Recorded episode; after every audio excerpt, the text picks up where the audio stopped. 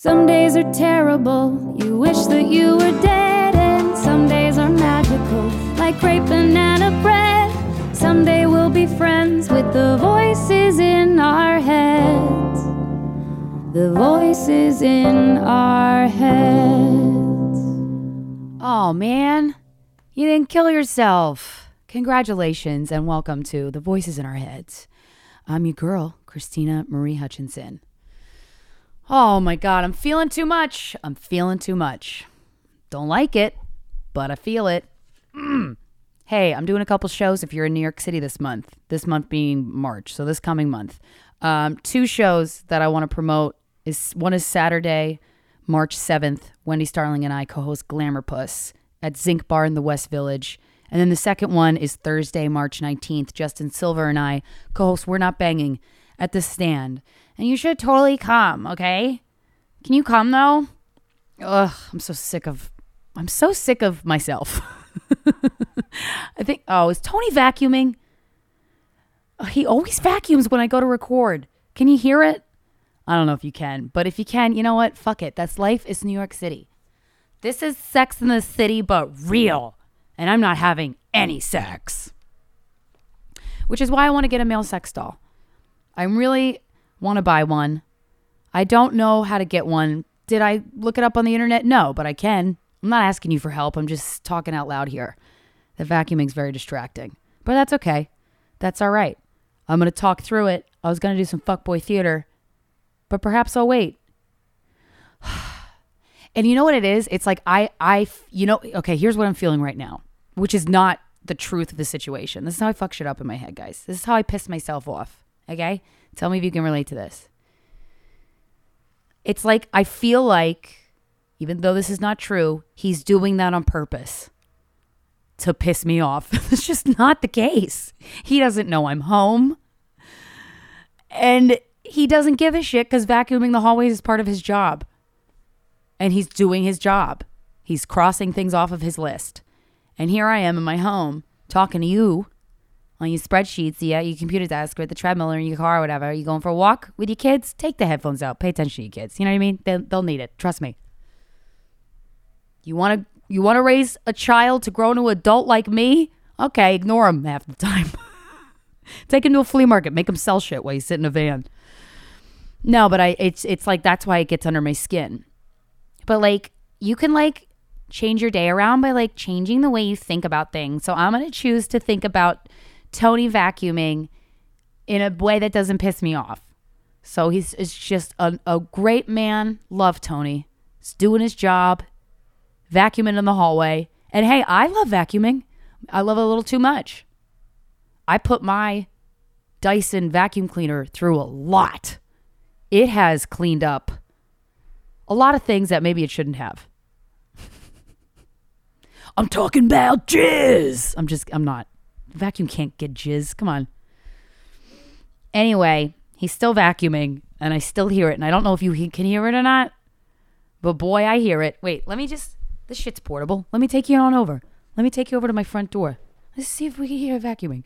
Just so you can hear what I hear. Watch him stop as I fucking get to the door. Yeah, so you fucking hear that, right? Oh my God the people on my building were working on the elevators and they were waking me up at seven in the goddamn morning for a lot of the days.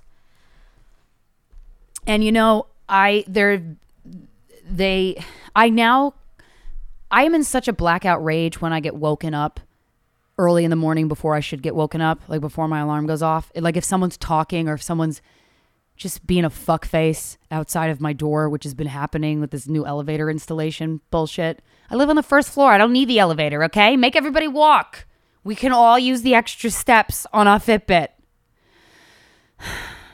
But they insist. It's an elevator building. You got to have a working elevator. oh my God. So picky. But uh, yeah, I woke up a couple days in the past few weeks in a blackout rage of shut the fuck up. And so now they talk about me. I hear them talk like I'll do that and then I'll close my door. I can hear every little every little word they say, every little step they take, every little move they make, every little fart that comes out of their asshole. I can hear it because these walls are thin. Okay. But I've been so mean to them. They didn't deserve it. Oh, see, someone's injured again.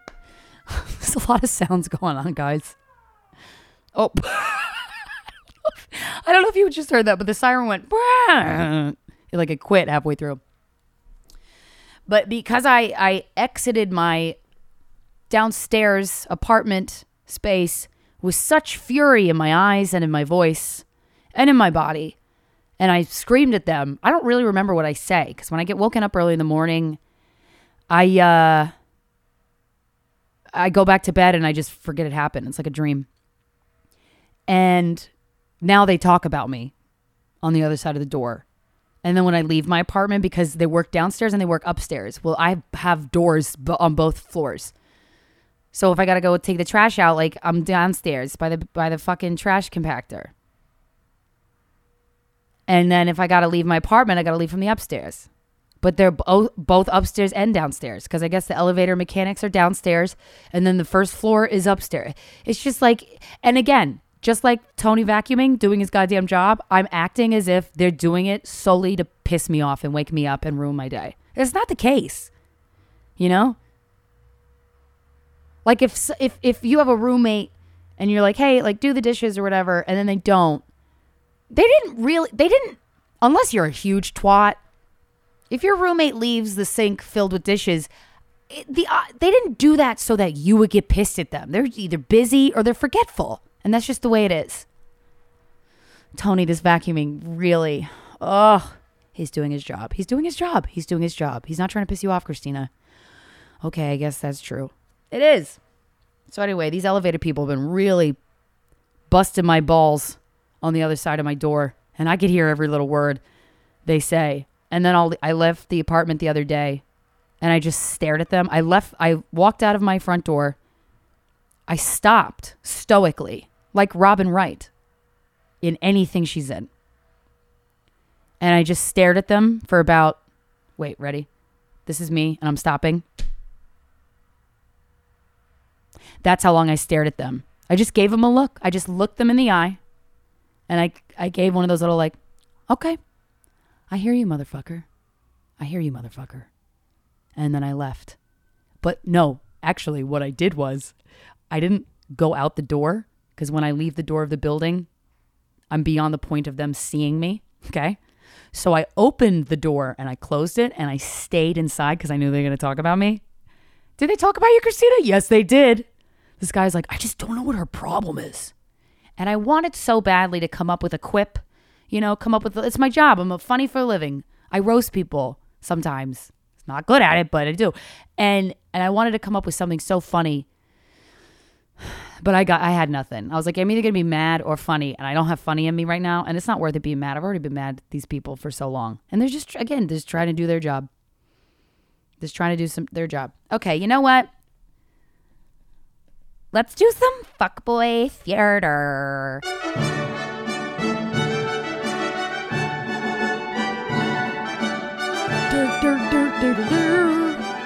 Okay, we're gonna read some two, two fuckboy theater conversations, and I'm gonna as a palate cleanser, I'm going to read a poem afterwards by a poet.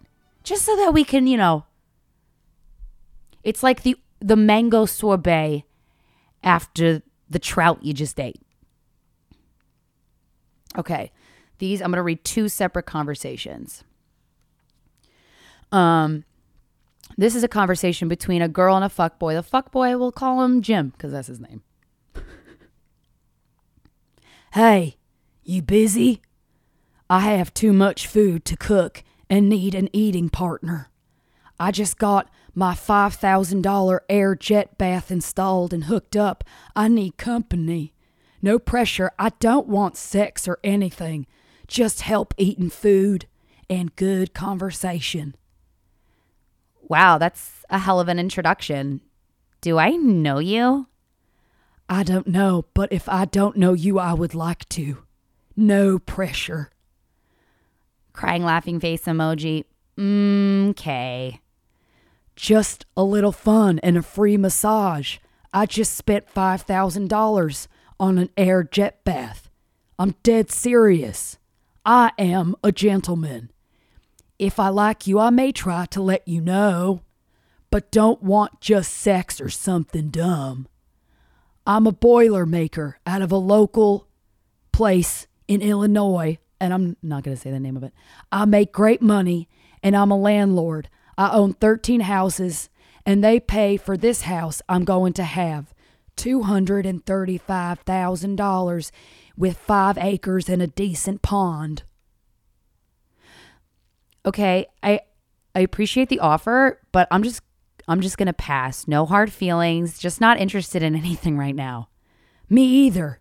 Just company. All I do is work. I run 63 rental houses and am building this one myself. It's not all that fun. I don't want sex or commitments. I want someone to feed and have fun with. Run 63 rentals and work more than a full time job. 23 are mine. My whole family does rental houses. I'm a welder. Dude, are you high? I'm not interested. And scene. That's a wrap on Fuckboy One conversation. Oh, let's go to another one. Oh, you think there's more people out there that'll make you sad about being single? Well, here's another, here's another one. Or happy that you don't, or happy to be in a relationship, or happy that you're alone and you don't have to talk to this guy named Adam. Sorry, let me just get in the zone. Okay, I'm in the zone. Tell me something. Oh, Amor, you are absolutely stunning, baby girl. You wouldn't like me. I'm a bad influence on you. Crying laughing face emoji. Intriguing. How so? I just don't want to lead you on to anything and hurt your feelings. Or I might say something too honest that might not rub you the right way. Shrug emoji. Wink emoji. Hot. So, are you telling me I shouldn't have swiped right? How can you be so sure that what you would say will rub me the wrong way? You want me to be honest? I want to know what it'll take for me to nut fast as fuck deep inside you, baby girl. Hmm. Probably just dinner. Thank you. Thank you. Thank you so much. Thank you. Thank you very much. I appreciate it. Thank you guys. Guys, stop it. No, it's not. Hey, it's a team effort. It's a team effort. It's a team effort. It takes a, it takes a village. Know? Now here's a poem. This poem speaks to me cuz I'm a cuz I'm a Pisces ass bitch and I feel too much and that's how I'm feeling currently. I'm exhausted from feeling. God. It's by a poet named Rupi Kaur. I think that's how you say her last name, but it might not be. R U P I is how you spell the first name. I would say Rupi is a pretty fair guess. The last name is spelled K A U R. Kaur? Kaur? Core? I don't. But I hope one of them was right. Anyway, this is the poem that's currently speaking to me. This is the palate cleanser to Fuckboy Theater. I don't know what living a balanced life feels like. When I'm sad, I don't cry, I pour. When I'm happy, I don't smile, I glow. When I'm angry, I don't yell, I burn. The good thing about feeling in extremes is when I love, I give them wings. But perhaps that isn't such a good thing because they always tend to leave. And you should see me when my heart is broken. I don't grieve, I shatter. I fucking, yeah. You know? Ugh, Christ. Feeling is so hard. And that's why I say kudos to you guys for not killing yourselves. You know, it's just when your brain won't shut off. I don't know, and it's like it's to the, it's beyond the point of oh, someone's injured again. Big whoop. It's beyond the point of of smoking weed or drinking because that only intensifies my feelings. You know what I got to do? I got to start doing VR, virtual reality more, or maybe reading a book. I don't know. I'm I'm. I got so many fucking activities in my apartment, and I think that was a bad choice. I think it was a mistake to do that because then it's it makes it a lot easier to isolate myself, which I love doing. Which is weird because I love people. It's I can't. This is how my week's been, guys. I've just been arguing with myself. Birthday party was really fun. It was really fun. It man, it was so fun. It was really cool to have so many people that I adore in one room cuz all I really wanted was I wanted a cool place for people I love to have a good time and feel great. And that's what happened. It was really fun. I don't think I'll ever have a birthday party for myself ever again. I am done. Boy, am I done. But that was wonderful. It was a great way to go out. And I know me killing myself, but I mean, an end to my birthday parties. It's just it's lost its romance and fun for me. But but this last one, this my 32nd birthday was so much fucking fun. And and people, I forget part of me was like, oh my God, people bring presents to adult birthday parties. And then the other part of me was like, oh my God, adults throw themselves birthday parties. So, you know, touche, touche.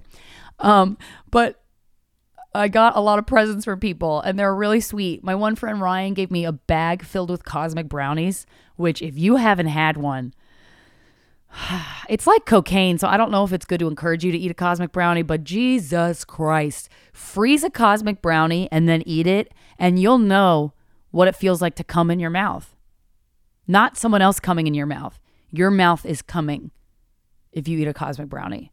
I'm not a sweets person because sweets upset my stomach. Do cosmic brownies upset my stomach? You goddamn right they do. Do I still eat them? You goddamn right I do. I do. I still eat them because they're so good. It's a mouth orgasm. Mm, mm, mm, mm, mm, mm. Yum, yum, yum. Stomach ache. But anyway, so you know, I was saying earlier about how I'll get up in the in the morning like in a blackout rage and tell the people working on the elevator to shut the fuck up when they're like three feet away from me. I'll yell at the top of my lungs.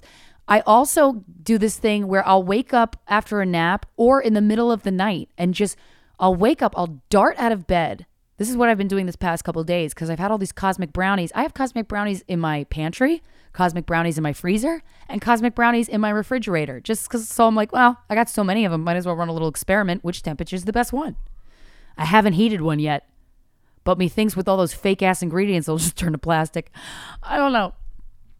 But I I've been getting up a lot lately in the middle of the night, and I barely remember this, but I remember it enough.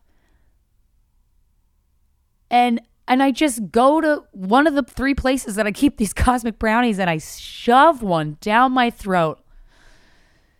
And then I wake up and I feel like, oh, did I do something bad? Like, Corinne and I have talked about phantom dick.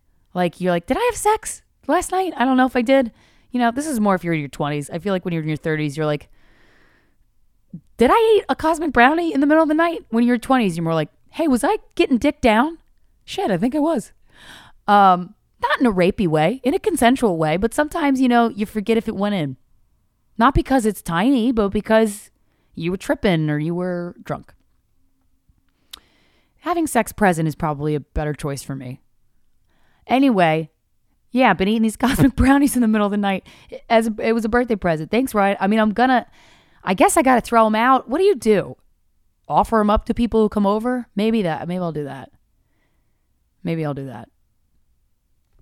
But oh my god! And then the short film I worked on, the director and the, the all the people who made it, they came to the party and they gave me this photo book of all these beautiful production stills from the movie, and I cried. Oh, it was such a beautiful gift and so thoughtful. Man, it is so important to be thoughtful gift giver. Like those fucking that bag of cosmic brownies. I was like, oh, Ryan, he knows I love cosmic brownies. That's just so nice. You don't have to spend a lot of money. You just have to put thought into shit you know, we live in a world where everything's like so fast and we like everything like so fast. And, like it's like fast paced and like hurry up and like you slow fuck. And it's like slow down for a second and take a second to think. Oh, I just saw the book I wanted to read last year or last episode. See, my mind is all over the place. I'm going to get it in a second. It's probably embarrassing. That's why I wanted to read it. So the birthday party was really fun. Thanks everybody who came. I loved it. I will say though, I guess I went through this crash afterwards. I did do some drugs. I drank. I didn't drink that much because when I'm hosting something, I get a little like I, I want to be present. But I smoked a I smoked a little bit of weed throughout the evening, and I took enough micro doses of mushrooms that I feel like I fully fully dosed. Um, and then I put a little bit of cocaine powder on my gums, but I only did that once. I did that once, maybe twice, and it wasn't a lot. Because cocaine, I'm like, eh. But when it's around, I'm like, yeah.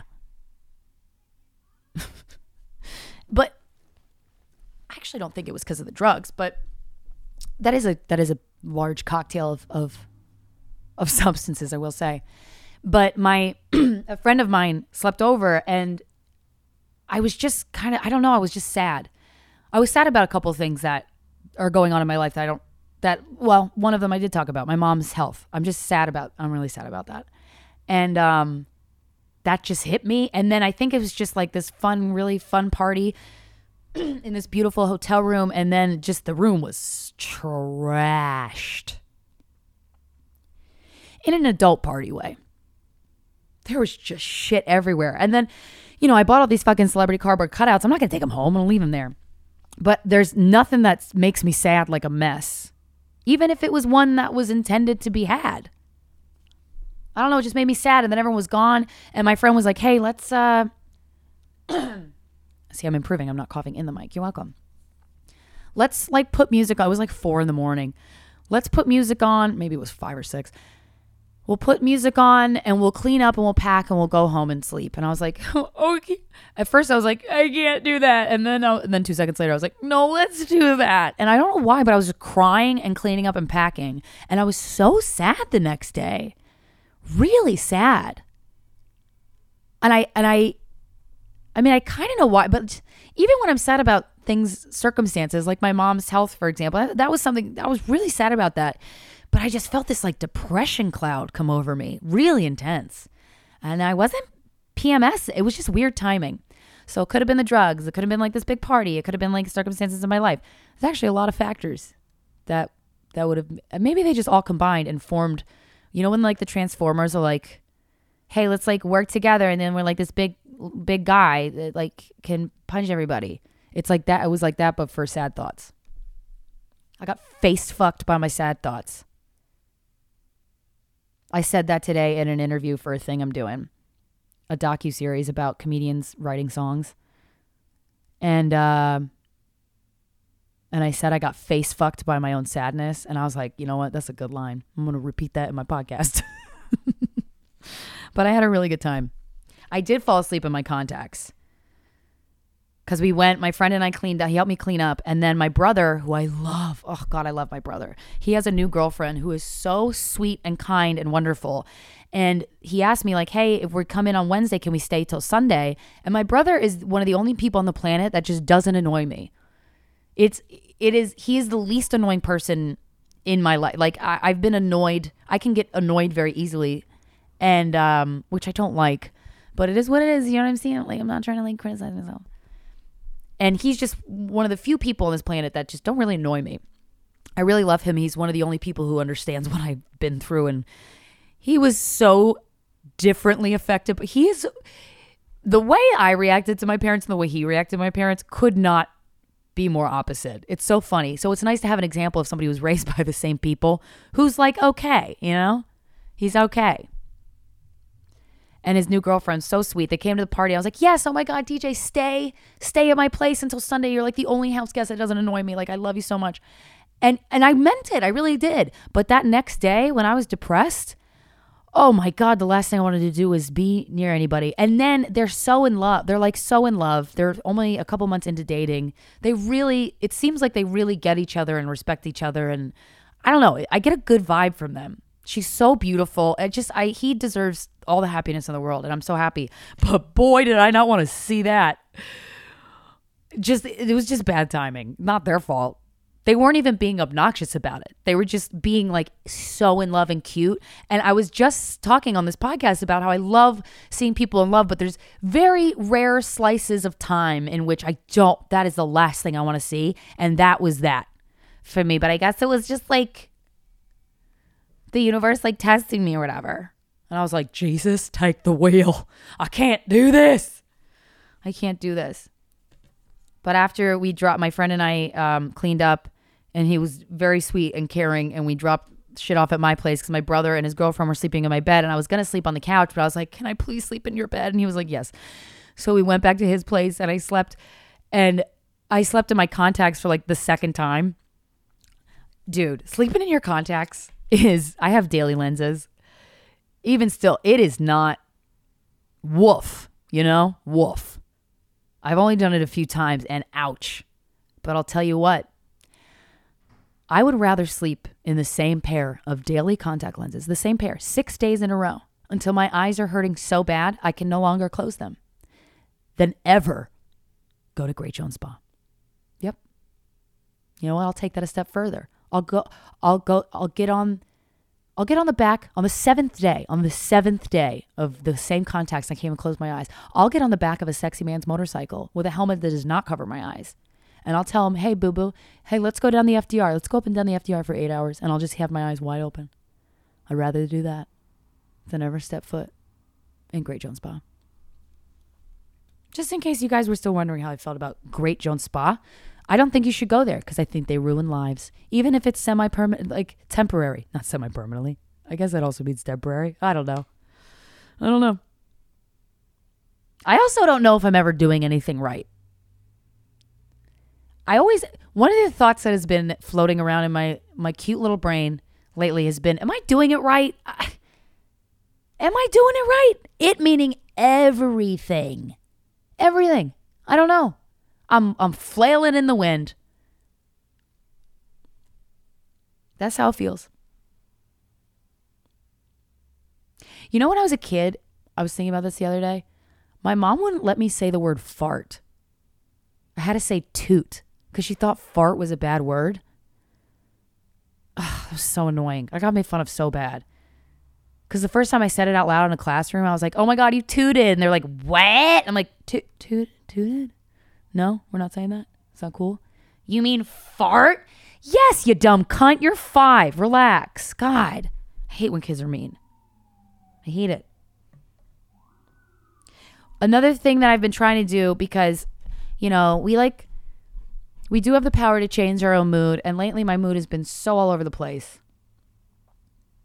And I don't know why, but I'm like, am I pregnant? I haven't been having sex. So, no. Am I pregnant with Jesus? No, Krystyna. God. I wish I was pregnant with Jesus. And then I'd be like, guys, get off my dick, okay? Let the kid breathe. But yeah, I wasn't allowed to say fart. But another thing I've been doing to kind of uh, help my mood is is going periods of time without looking at my phone, like purposeful periods of time. And these are these long periods of time? Not really. I am uh, a prisoner to my phone, even though that prison it has a that prison cell has a door on it and the door is wide open, but I stay in the prison cell. No one's there's not even any guards. The door is open and there's a beautiful beach on the other side, but yet I stay in the prison cell. I stay in it. That sucks. So I've been trying to, you know, step back out on the beach, row, stroll through a garden. So one of the things that I'm doing is whenever I take a cab ride, I take cabs a lot, take cabs and Ubers a lot. Because I'm always like, I'm going to give myself enough time to take the bus or the subway. And do I ever do it? Nope. No, I don't. Cause I'm busy looking at the wall. Relax. but uh yeah, I've been spending cab ride the times that I'm in a cab, which is pretty, you know, a lot. I ju- I look out the fucking window cuz I live in New York City and there's so many cool things around me to look at. Bridges, for example. So many bridges. Homeless people picking their nose and, and taking a shit. I saw that the other day and I was like, wow, double task, baby, double task. And it's nice cuz I'm trying to I'm trying to keep track of er, keep tabs on what what do I do throughout the day or what are the thoughts that float through my brain that make me feel like shit. There's a there's a lot of them, guys. Guys, there's a lot of them. And one of the reasons I feel like I have this empty hole in my heart is because I don't I don't think I've ever had a healthy romantic relationship and that's okay it is because it is what it is, you know. If and I think like me going back to like an unhealthy pattern, that's just like I guess I just got to learn this lesson, and I'm really trying to have to be vigilant and to be self aware as much as I possibly can without making myself miserable. Which I'm not succeeding at that so far, but we'll figure it out, you know. And uh, and I've been trying to just be aware of all of these things that I think in my head, but one of them is like the healthy, the attachments. I found this book that I'm going to play at the end of this episode um, that kind of nailed what I was pretty sure how I was in relationships or how I attach. And it goes back to all the shit of like your first early influences, your your parents, how they treated you. It is so easy to fuck up a kid, guys. It's way too easy to fuck a kid up. I mean, truly. And if you're sensitive like me, oh my God, you look at me the wrong way. I'm like, I should die, right?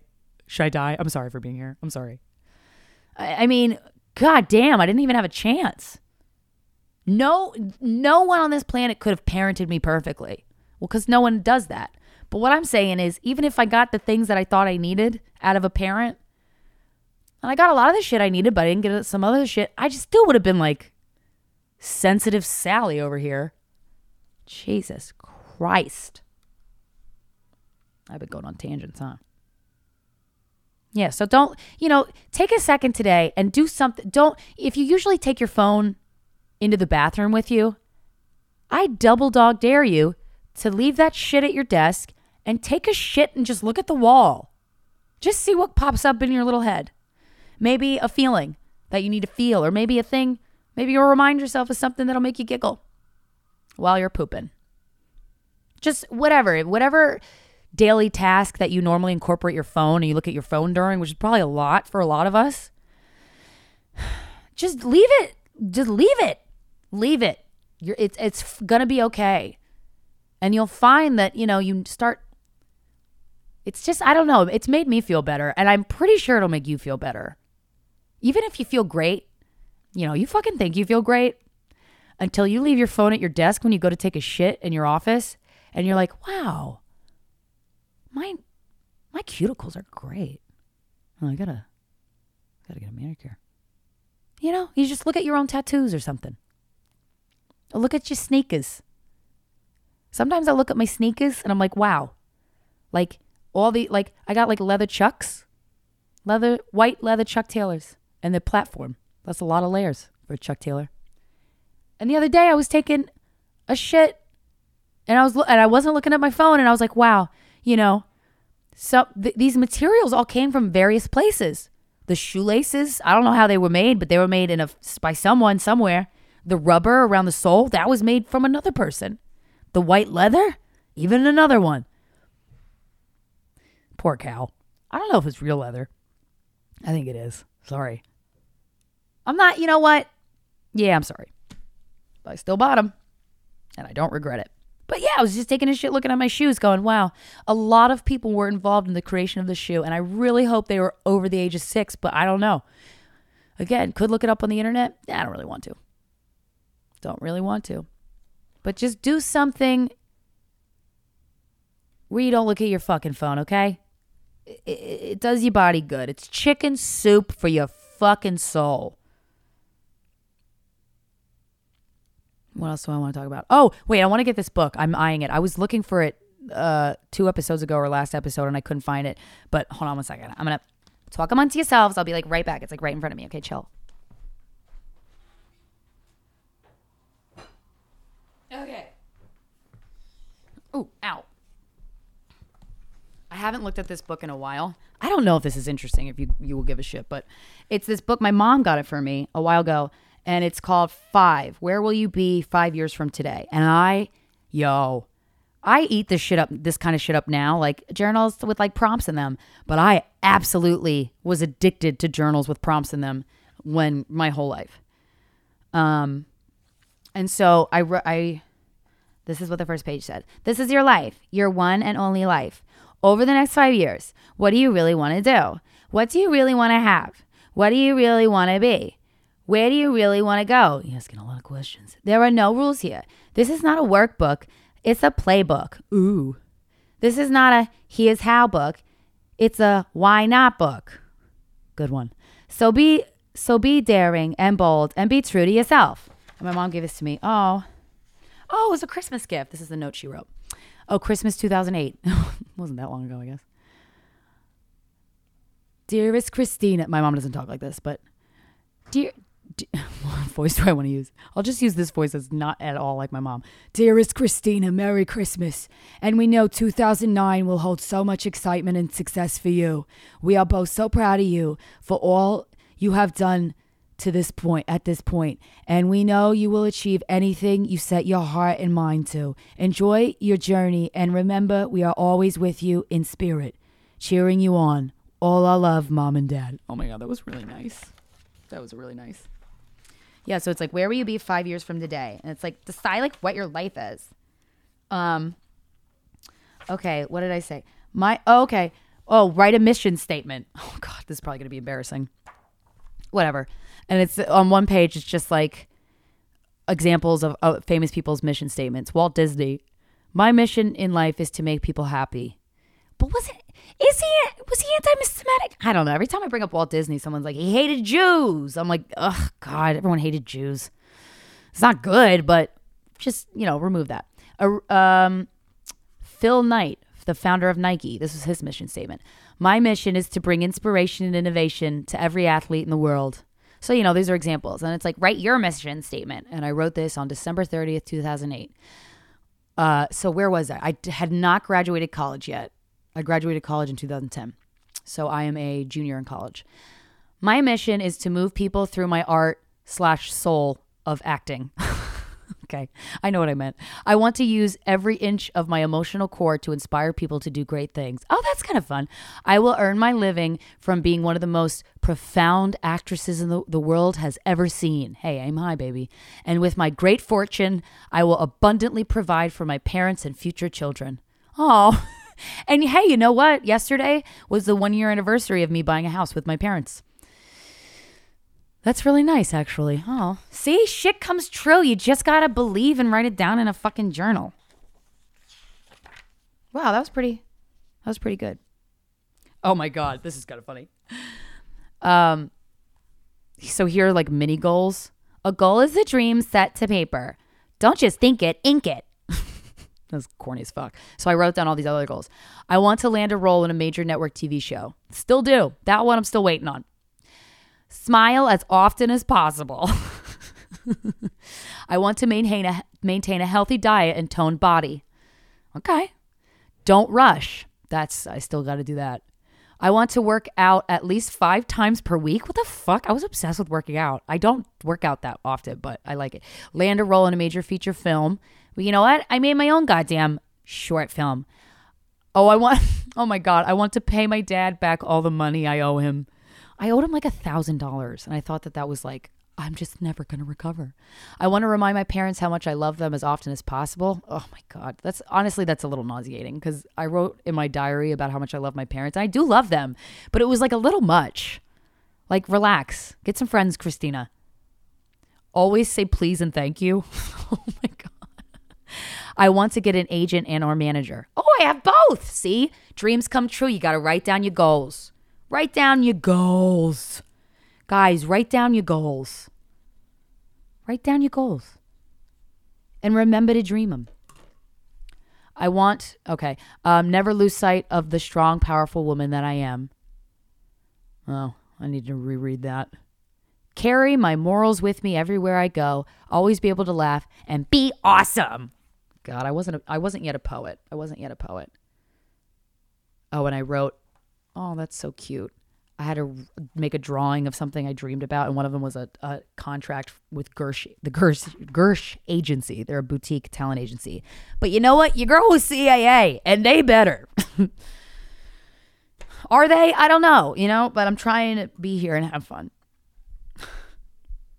I rollerbladed for the first time in a very long time the other day because, you know, global warming. Hey, remember when it used to be cold in February? that was fun. That was I miss those days. You know, I wonder if I'll be telling my grandchildren like when I was your age it was 40 degrees in February. Like, Grandma, shut up. You're so fucking lame. It's like 88 now. Get over it. New, new reality. That's not great. It's not great. Whatever. I recycle and I use reusable bags. So fucking relax.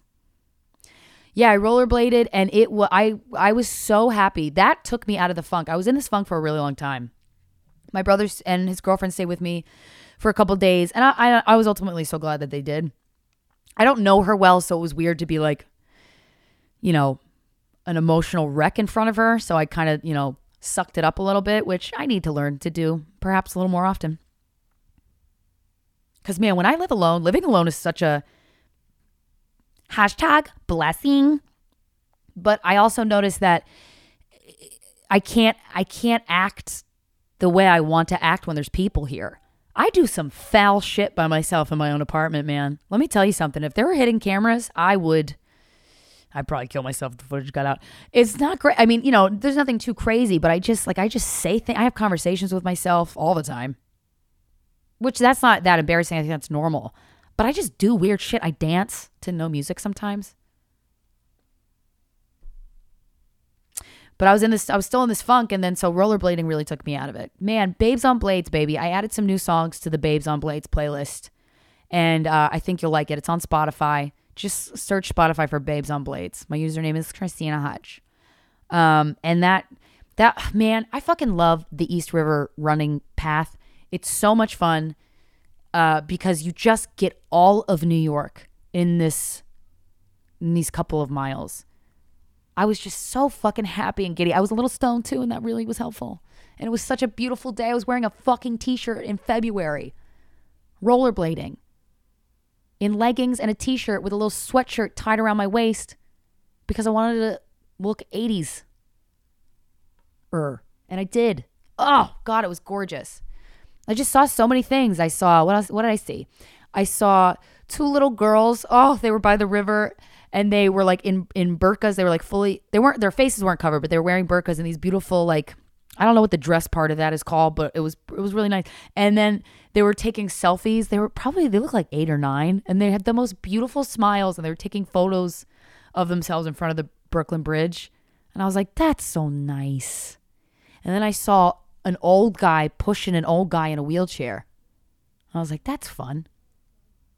And then I saw this Asian dude. Um, I don't I don't think there's a lot of Asian people that that fish uh, when I rollerblade, I see them at this certain part of uh, certain like patch, this certain stretch, and it kind of like makes me want to fish. And I see, I always see them fishing, and they, some of them have like fucking ten fishing poles, and I'm always so nervous that they're gonna like go to cast the line and the hook's gonna go into my knee because one time when I was seven years old, my parents they were obsessed with crabbing. We crabbed in the river, real right trash shit, and fucking one time my friend fucking swung his fishing pole back and the hook. And I was already afraid that that was going to happen. And then it fucking happened. So every time I rollerblade past him, I'm like, oh God, please. I like cover my knees. Um, but there was this there was this guy with his little kid, and the little kid had a little kid fishing pole, and he was trying to he was teaching his kid how to fish, and it was like so, ugh, it was so sweet. It was just so sweet. What else did I see? Oh my god! You know what I fucking saw the other day? Let's get this shit. Get this shit. So in the this was actually the same day I went rollerblading. I was like, wow, that really helped. That really helped my mood. I feel like I got to. That's why I love living in the city. There's just all kinds of people, every size, every color, every personality, every art form, every profession, every everything. It's just everything. And I really, that's, I feel like I felt like I inhaled that while I was rollerblading, and I really that helped invigorate me. And then I took a walk through one of my favorite little neighborhoods in the city called it's called Tudor City, and it, it feels like you're on a movie set. It feels like you're in another world. It feels like you're in England, somewhere in England, and it's the most beautiful little stretch of town, and it's separated from all the other places. It's like elevated, and I love going for walks in Tudor City. And I was going for a walk. I was listening to this book that I'm about to play a chapter of called Healing Attachment Wounds. We're okay and I was listening to this book and I was just walking through and it was such a beautiful night out and uh, and then I was walking back and I wanted to walk back on First Avenue past the the United Nations. I think that's such a beautiful building. And and then I I I was walking back and there was this guy, this adult man on a on a motorized scooter, one that you stand on that had a motor. They go like 30 miles an hour.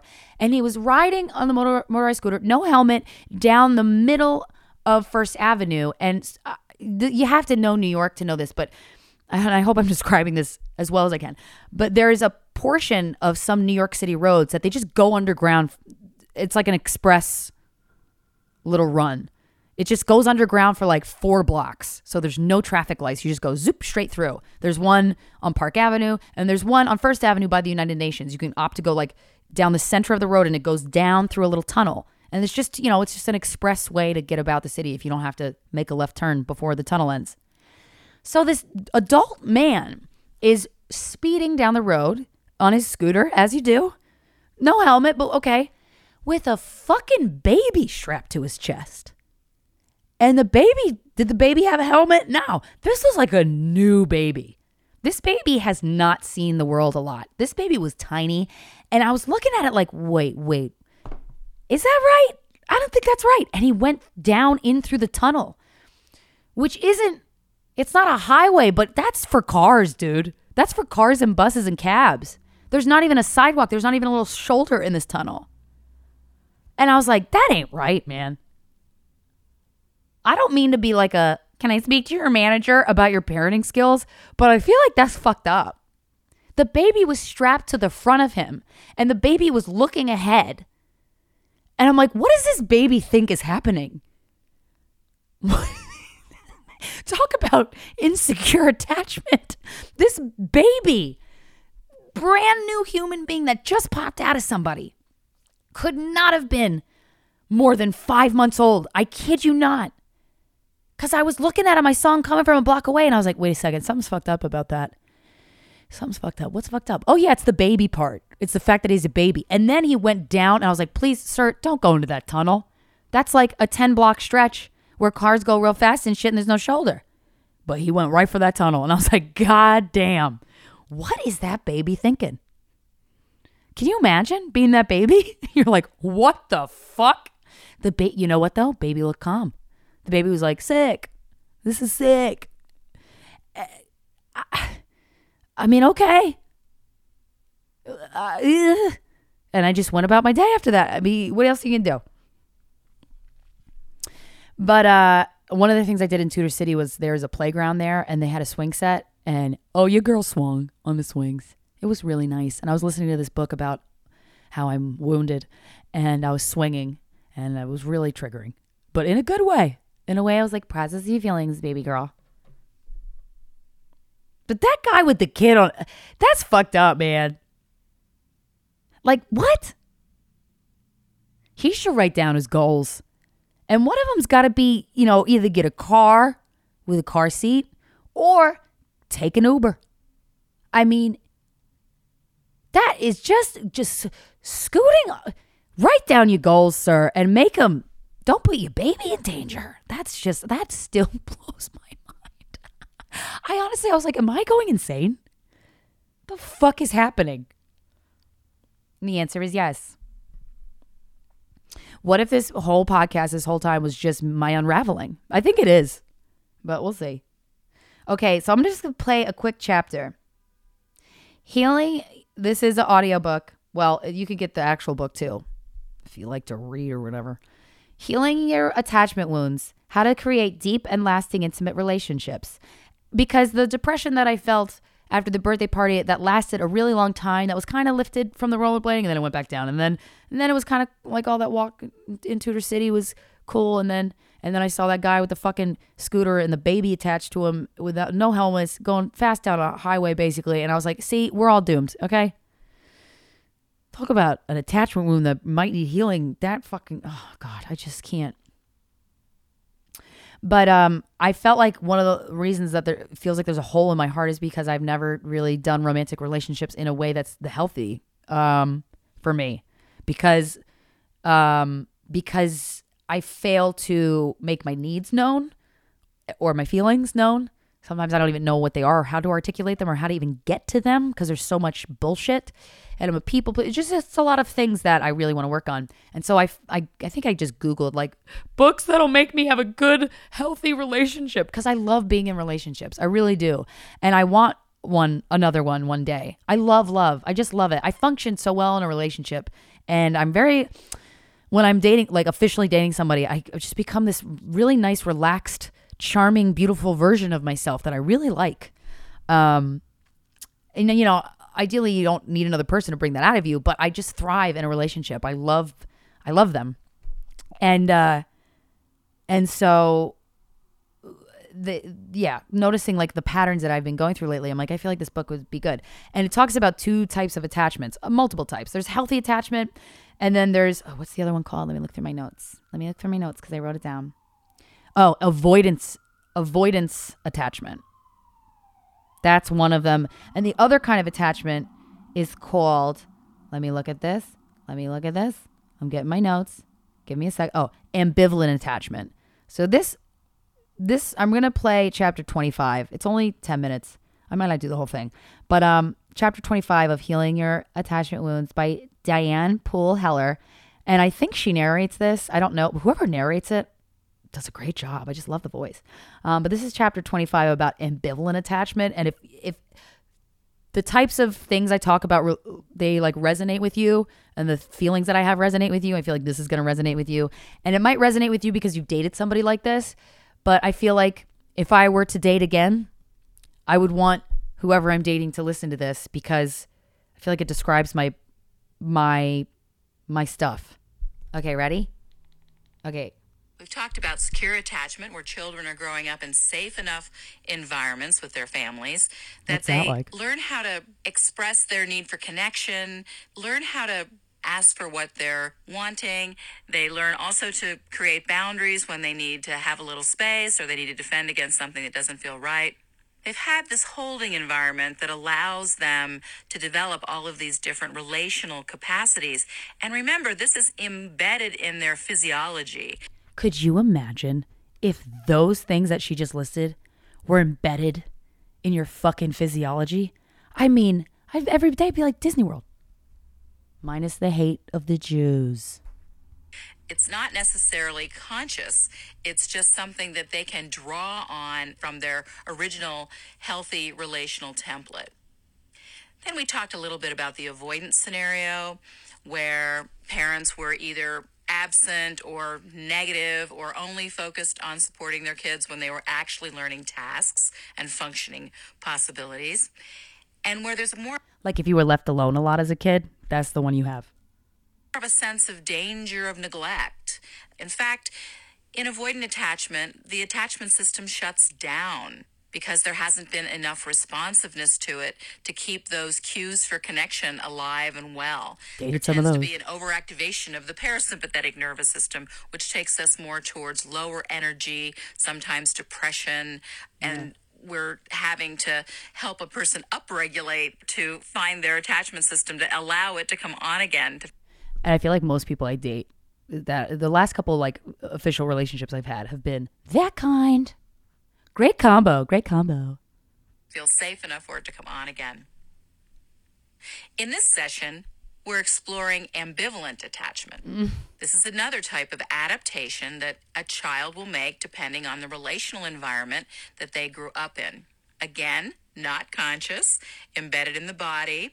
Really, this comes from procedural memory, which is how we interact with each other, action sequences between parent and child that are not declarative memory where we would have a story about it or a memory of exactly what happened, but it's embedded in our body memory and our emotional memory, which then surfaces later in our adult relationships. Mm-hmm. As we go through these different attachment styles, you might start thinking about certain ways they apply to you, how they might surface in your partner, your parents, your friends. So it's wonderful that you can start to apply your understanding to specific situations. I agree, Diane. Remember, you can have a mix of attachment styles.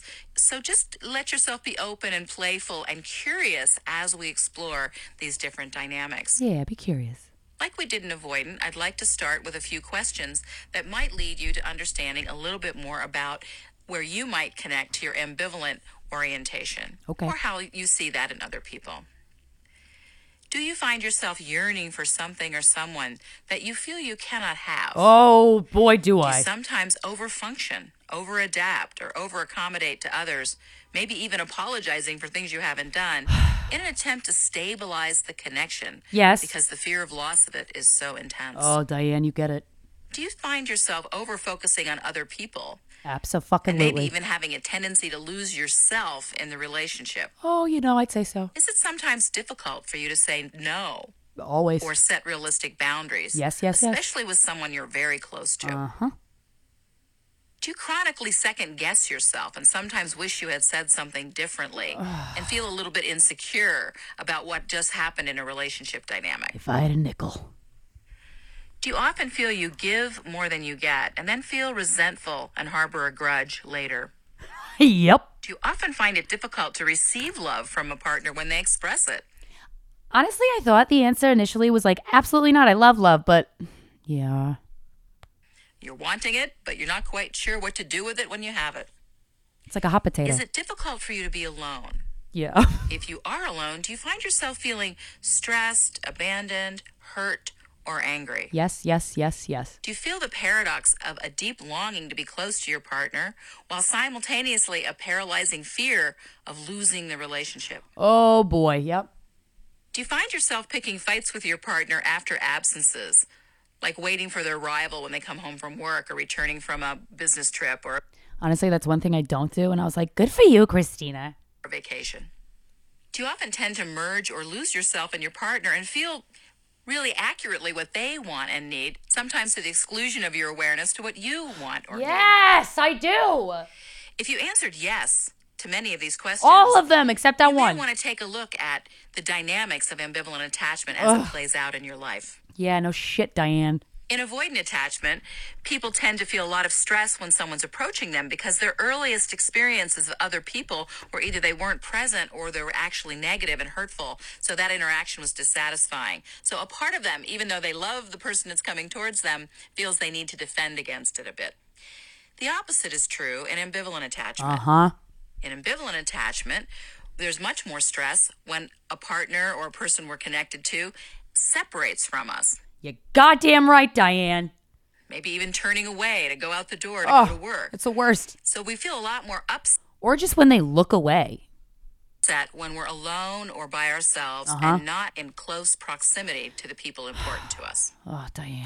I have an example of that. I had a friend Oh, my life? who confided in me that after she'd had this really beautiful, intimate time with her boyfriend They and they were getting ready to go to sleep, they had all this closeness and cuddling. And then as he would roll off into sleep and turn away from her, she would experience this tremendous anxiety and upset about being abandoned, even though he was lying right, next to her. Yeah, I know. It's hard.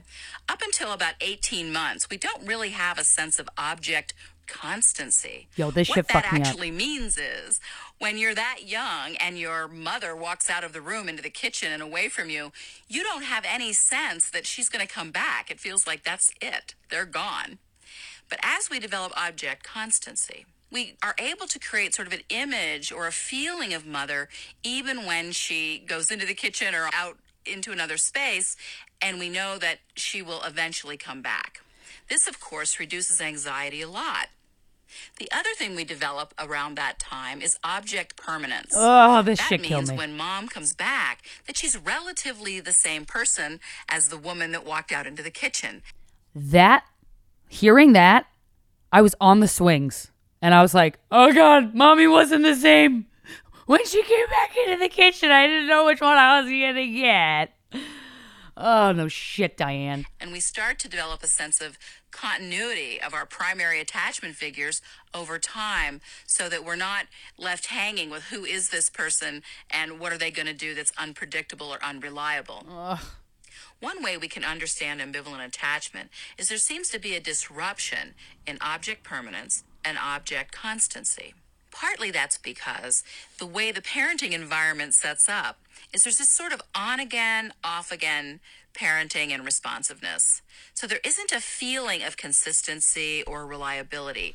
And this, of course, creates a lot of anxiety because the child never knows if their needs going to be met or it'll be met one time but not the other time. Or mm-hmm. maybe it's met three times in a row but not the fourth time. Yep. So there's a sense of internal experience of I just don't know if I'm going to get enough love or if it's going to be consistent. There is love, maybe even very high quality love. And that's true. But it's the inconsistency and unpredictability that causes so much internalized anxiety for the child. Huh? There seems to be an understanding that parents that enter into interactions with their children this way have a lot of unresolved attachment injury themselves, possibly in a similar ambivalent attachment disruption style Like when my mom was two years old and her mother tried to kill her. From their own histories that hasn't been resolved yet. So even how do you in trying to that? parent their young children, the attachment situation itself might trigger some of their wounds that haven't been resolved yet. Okay, that's all I want to play for you. But if you want to, if you're more interested in this book and hearing more, it's called Healing Your Attachment Wounds uh, How to Create Deep and Lasting Intimate Relationships by Diane Poole Heller. I gotta, I think I'm gonna call this episode No Shit, Diane. Because that's what I kept saying out loud by myself while I was walking alone in Tudor City, listening to this goddamn book. It really, it spoke to me. Um, so yeah, if you want to look at that, like look at that. Thanks for being here, guys. Go back to your spreadsheets, your treadmill, your car ride, or your children. Don't kill yourself. I'll talk to you next week.